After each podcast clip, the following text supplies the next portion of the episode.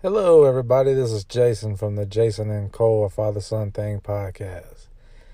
Hey, if you're like me and Cole when we're getting started with the podcast, we had a lot of questions like how do you even record a podcast? And how do you get it published to different sites that people go to listen to podcasts like Spotify, Apple, and Google Play? Well, it's very simple. The answer to all of these questions is Anchor. Anchor is the one stop shop for recording, hosting, and distributing your podcast. Best of all, it's 100% free and very easy to use. And now Anchor can match you with great sponsors too, so you can get paid to podcast. So if you've always wanted to start a podcast and making money, go to anchor.fm slash start. That's anchor.fm slash start to join me and the diverse community of podcasters already using Anchor. I can't wait to hear your podcast. So get started. Now back to the show.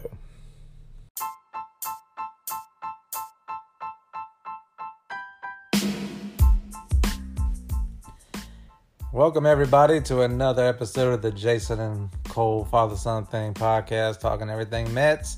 I'm your host, Jason. I'm here with Me, Cole. me, me, Cole. Hello. Before we get started on today's episode, we want to thank all of our listeners who have listened over the last week before we started uh, last week's episode. We had we about four or five away from reaching 500, and after we publish this episode, um, we're gonna reach over 800 um, after about 10 listens. So, want to thank everybody who went and listened to you know last week's episode and a ton of people went back and listened to old episodes we've done, and uh, hopefully you've seen some progression there and us getting better. But a big thank you to everybody again, our listeners, and if you are listening, we would love for you to go to our Facebook page, Jason and Cole Father Son Thing Podcast. Drop a comment, give us um, some critique, let us know how we're doing, things you want us to you know discuss about the Mets or about anything and just let us know that you're listening. We would uh, greatly appreciate it. All right, so what's what's the first thing we're going to talk about? You know, it's spring spring training's on its way. It's kind of slow, Major League Baseball, but um, a few few topics that we got that we're going to discuss. And what's the first one, Cole? Sandy Alderson's impact on the Mets. All right, so Sandy Alderson's impact on the Mets. This is something that's come up over the last week that I've seen that I felt that we could touch on a little bit and something where you'll learn a little bit because I don't know how much you follow the GMs and what they do and, and their impact. But the question has been brought up how is Sandy Alderson going to be remembered as a Mets GM? And the jury's still out on that. You know, um, Brodie came in this year and he, he jumped right in the got the trade, one of his first moves he did, and you know signed some relief pitchers and um, some infield players and Keon Broxton in the outfield. And he made some moves signing free agents, but a GM's role is over the course of years, and a lot of it has to do with the draft and the players that they draft. So when you look back over Sandy Alderson, you know, you look at players like um, Nimmo and McNeil, and I believe Conforto and Alonso coming up this year.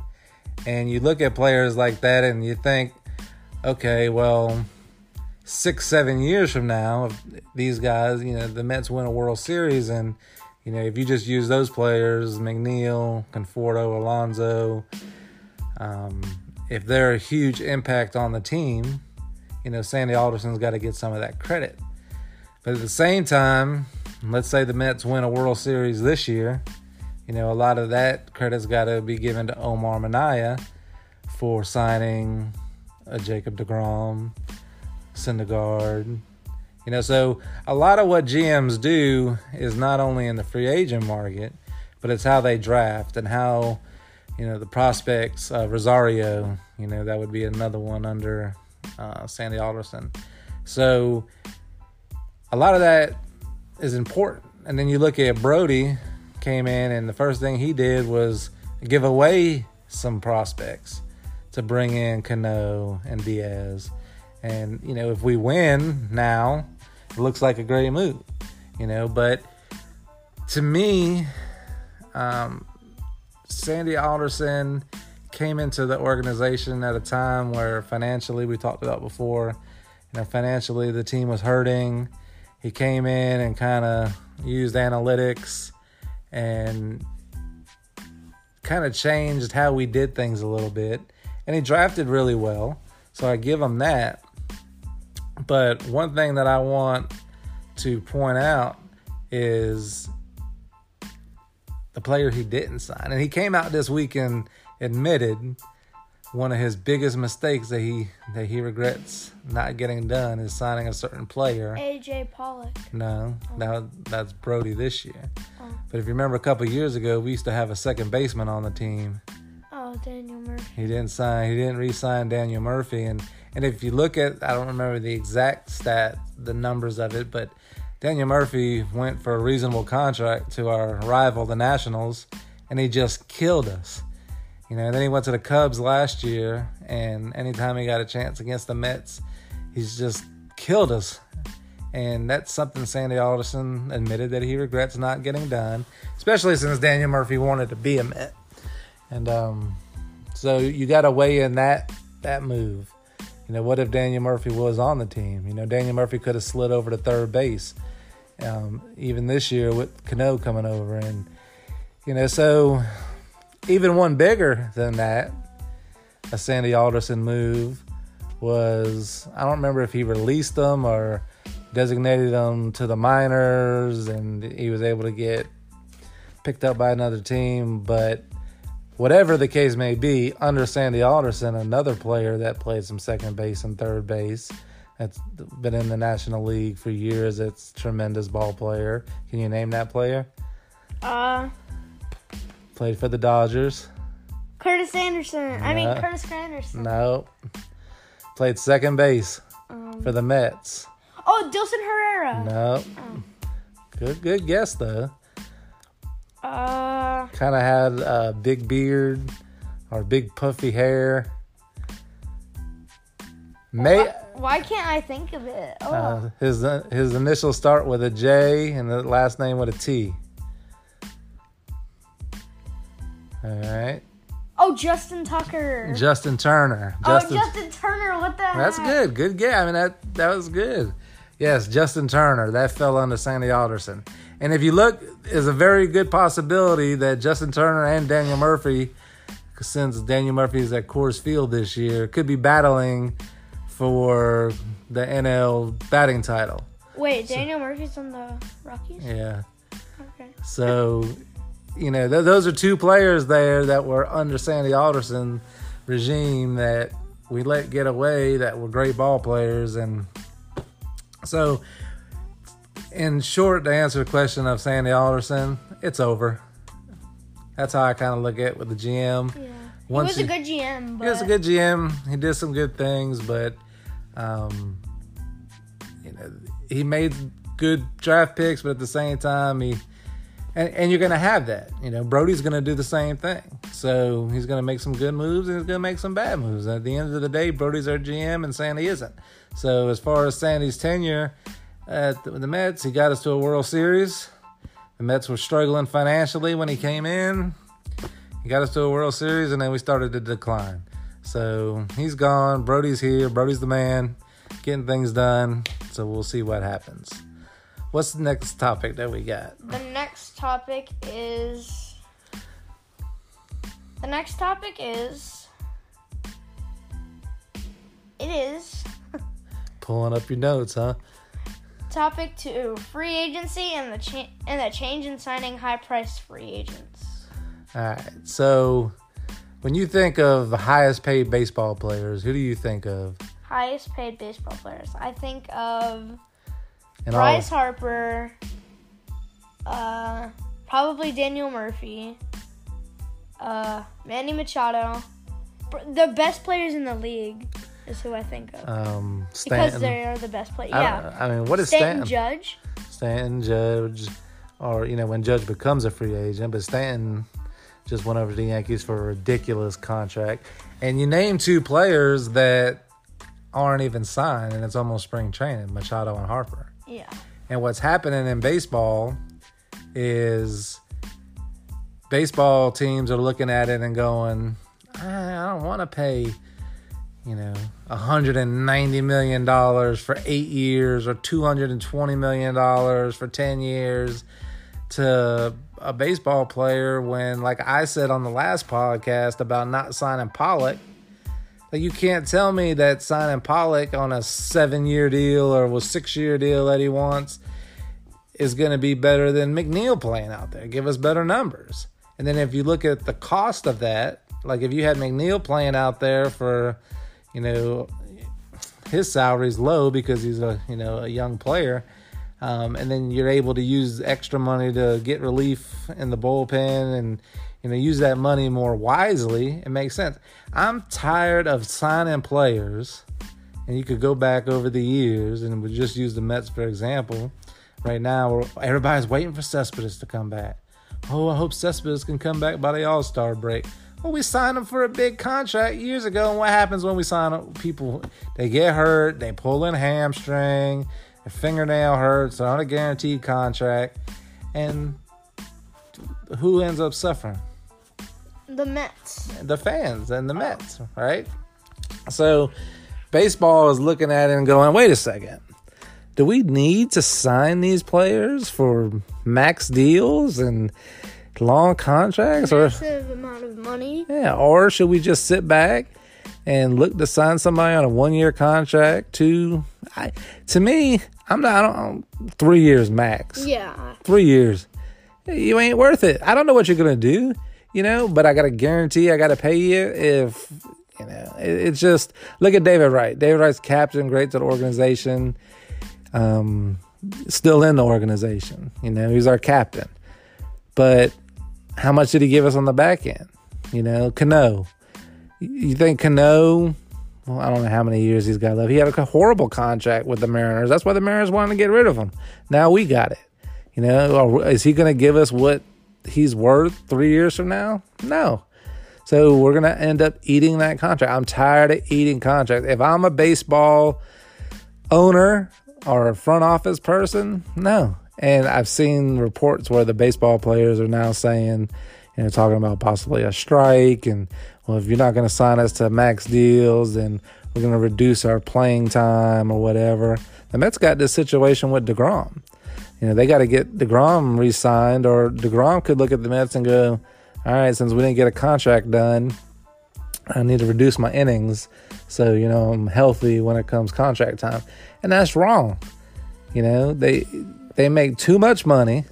I don't want to hear them complaining about, you know, well, you know, the market's falling. Well, markets fall. Guess what? House market falls, the stock market falls, players' contracts fall. If we could figure out that we could get it done with lesser people or, you know, platooning somebody, then that's what we do. What you got to say about that? It looked like you got something you want to say. Uh, it was actually about Bryce Harper and Manny Machado. Uh huh. It was Bryce Harper talk. Bryce Harper talked with the Giants a couple days ago, and the Giants are thinking about uh, signing a contract.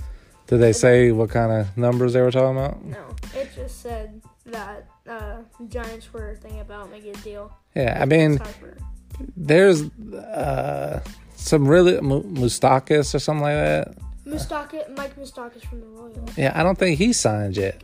You got some good players out there. I mean, top notch players that haven't signed yet because baseball teams are looking at it and going, "You're not worth it, Bryce Harper. You're not worth it." You know, you want us to give you two hundred million dollars for what? What's our return?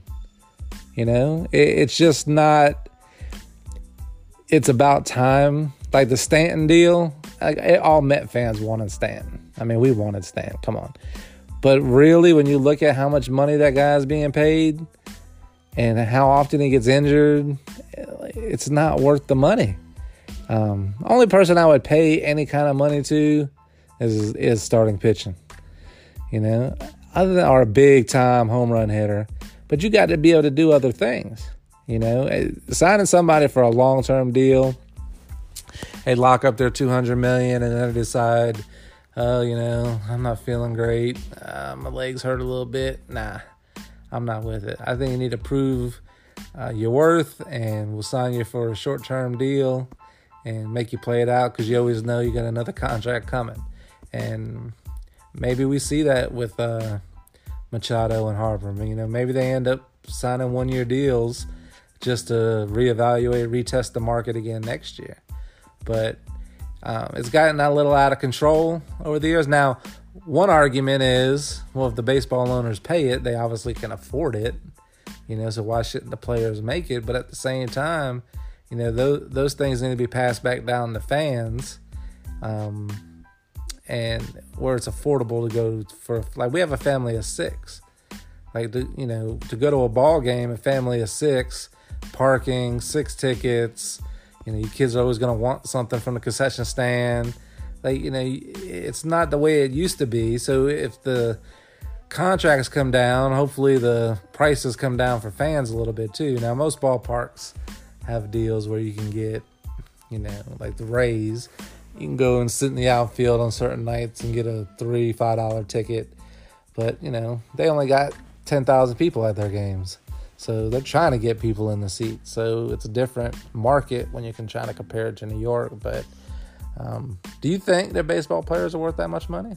Uh, not really. Like, like you said, they could get injured, and like if they don't play their best, then that's just wasted money on your team when you could have got someone better who's healthy and ready to play, mm-hmm. unlike Bryce Harper.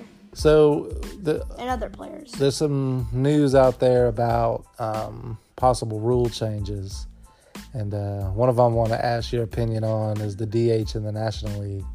What is your feelings about the DH coming over to the National League? Well, I forgot the rule. So, can so you say the rule? Designated hitters only in the American League. National League, the batter or the pitcher hits. So, unless there's a, a National League team playing an American League team in an American League ballpark, then they use the American League rules, which they use a DH. If it's in the National League ballpark, the pitcher's got to hit.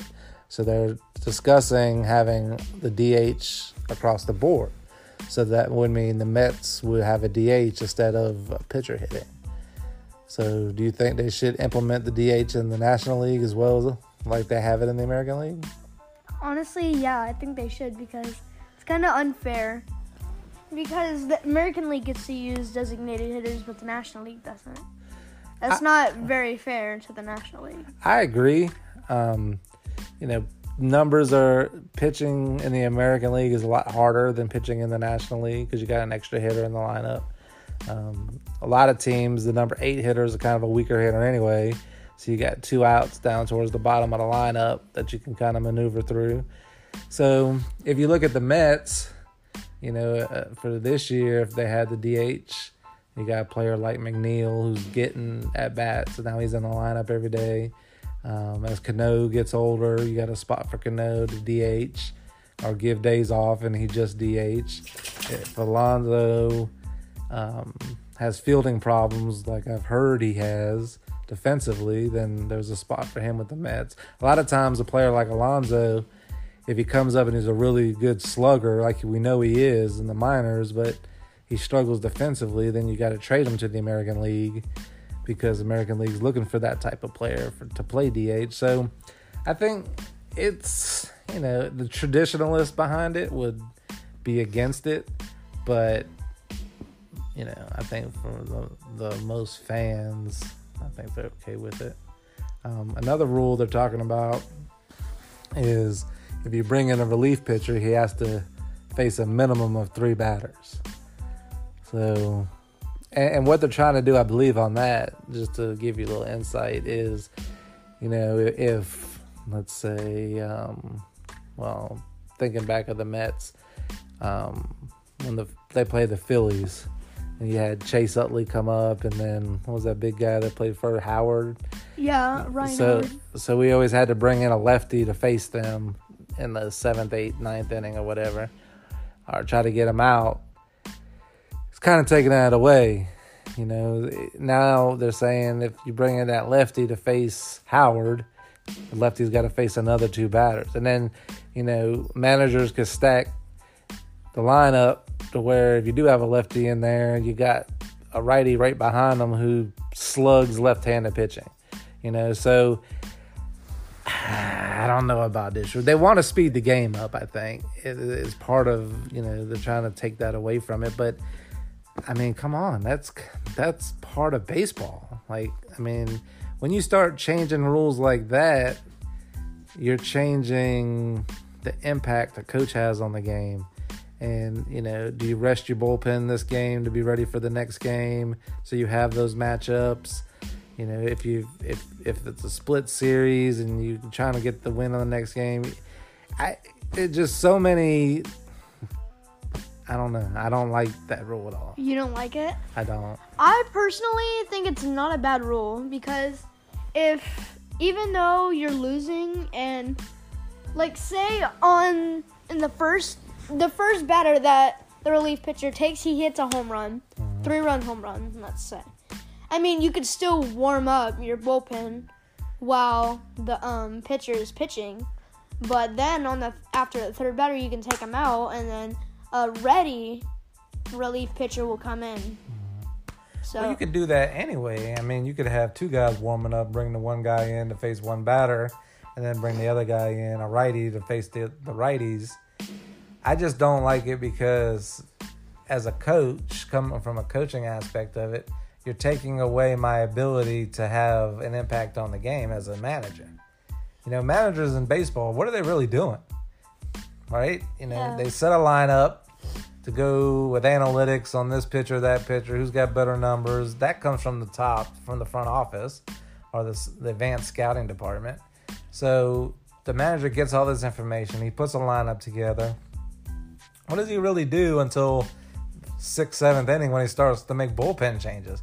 I mean, we're going to call a bunt. We're calling a hit and run. Like the Mets don't do much of that. So what is it? I mean, that's what baseball managers are there for to make those decisions. And if you take, if you make it to where he's got to face three batters, you're changing the whole dynamic of the situation.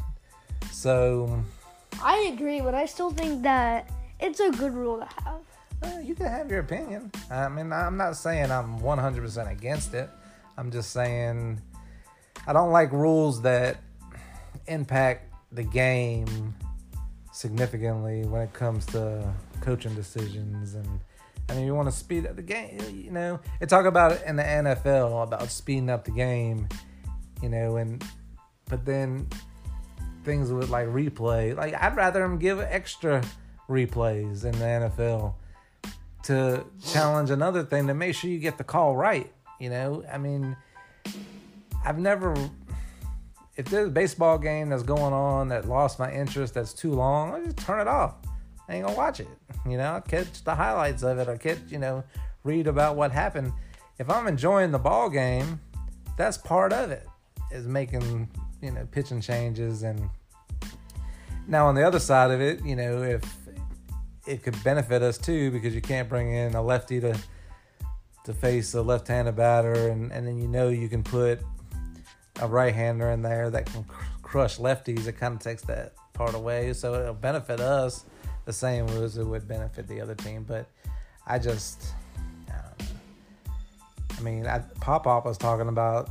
I haven't seen this, but Pop Pop was talking about the shift and people wanting to change the rule where you couldn't do the shift anymore and moving your shortstop over to the right side of the infield and for a left-handed batter that pulls the ball and you know, my thing is if you can't hit the ball to the opposite field, you deserve to get out. You're a professional baseball player. If they're giving you the whole left side of the field, guess what? Take the inside pitch, wait for a pitch over the middle or on the outside, and hit it the other way.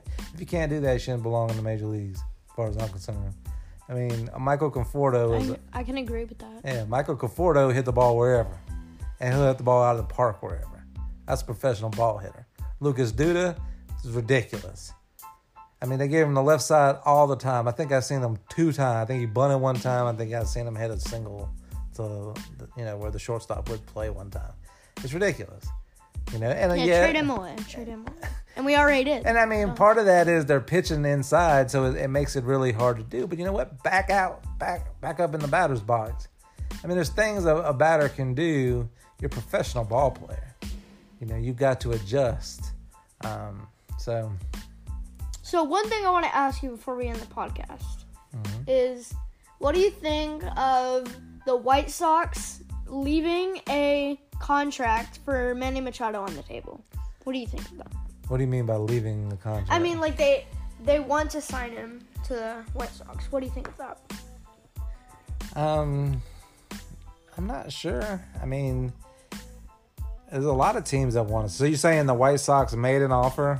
Yeah, they're, they're leaving a contract on the table. You know what that means? No, explain yourself. Le- Leaving a contract on the table means like they've put out a contract for him, but they're they haven't taken it away yet. It's still on. So they've made an offer. They're just waiting to hear if he. Yeah, but Yeah. you don't know what the offer is. Yeah, no. Okay.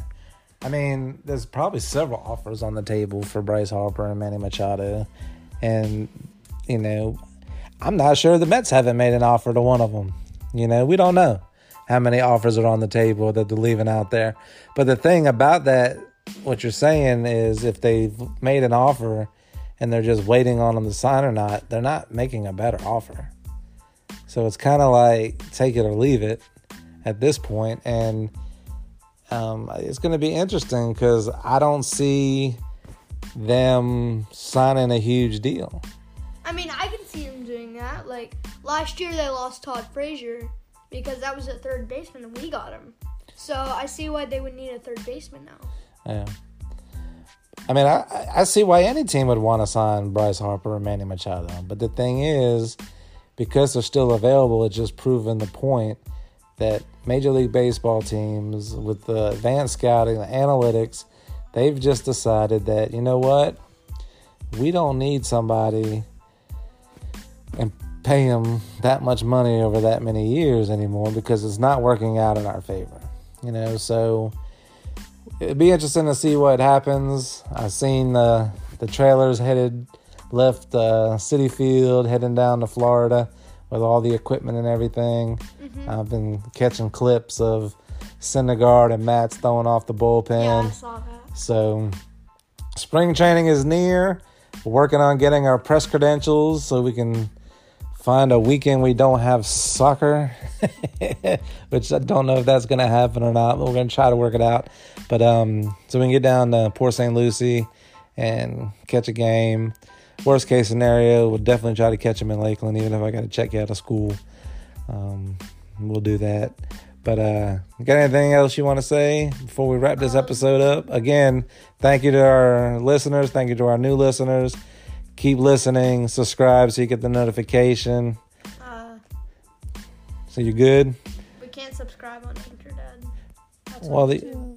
No, they can subscribe on Spotify, on uh, Oh, yeah. iTunes, Google Play. We're gonna make a YouTube channel soon, though. Well, I, I think what we need to focus on is what we're doing. Yeah. doing something right because people are starting to listen.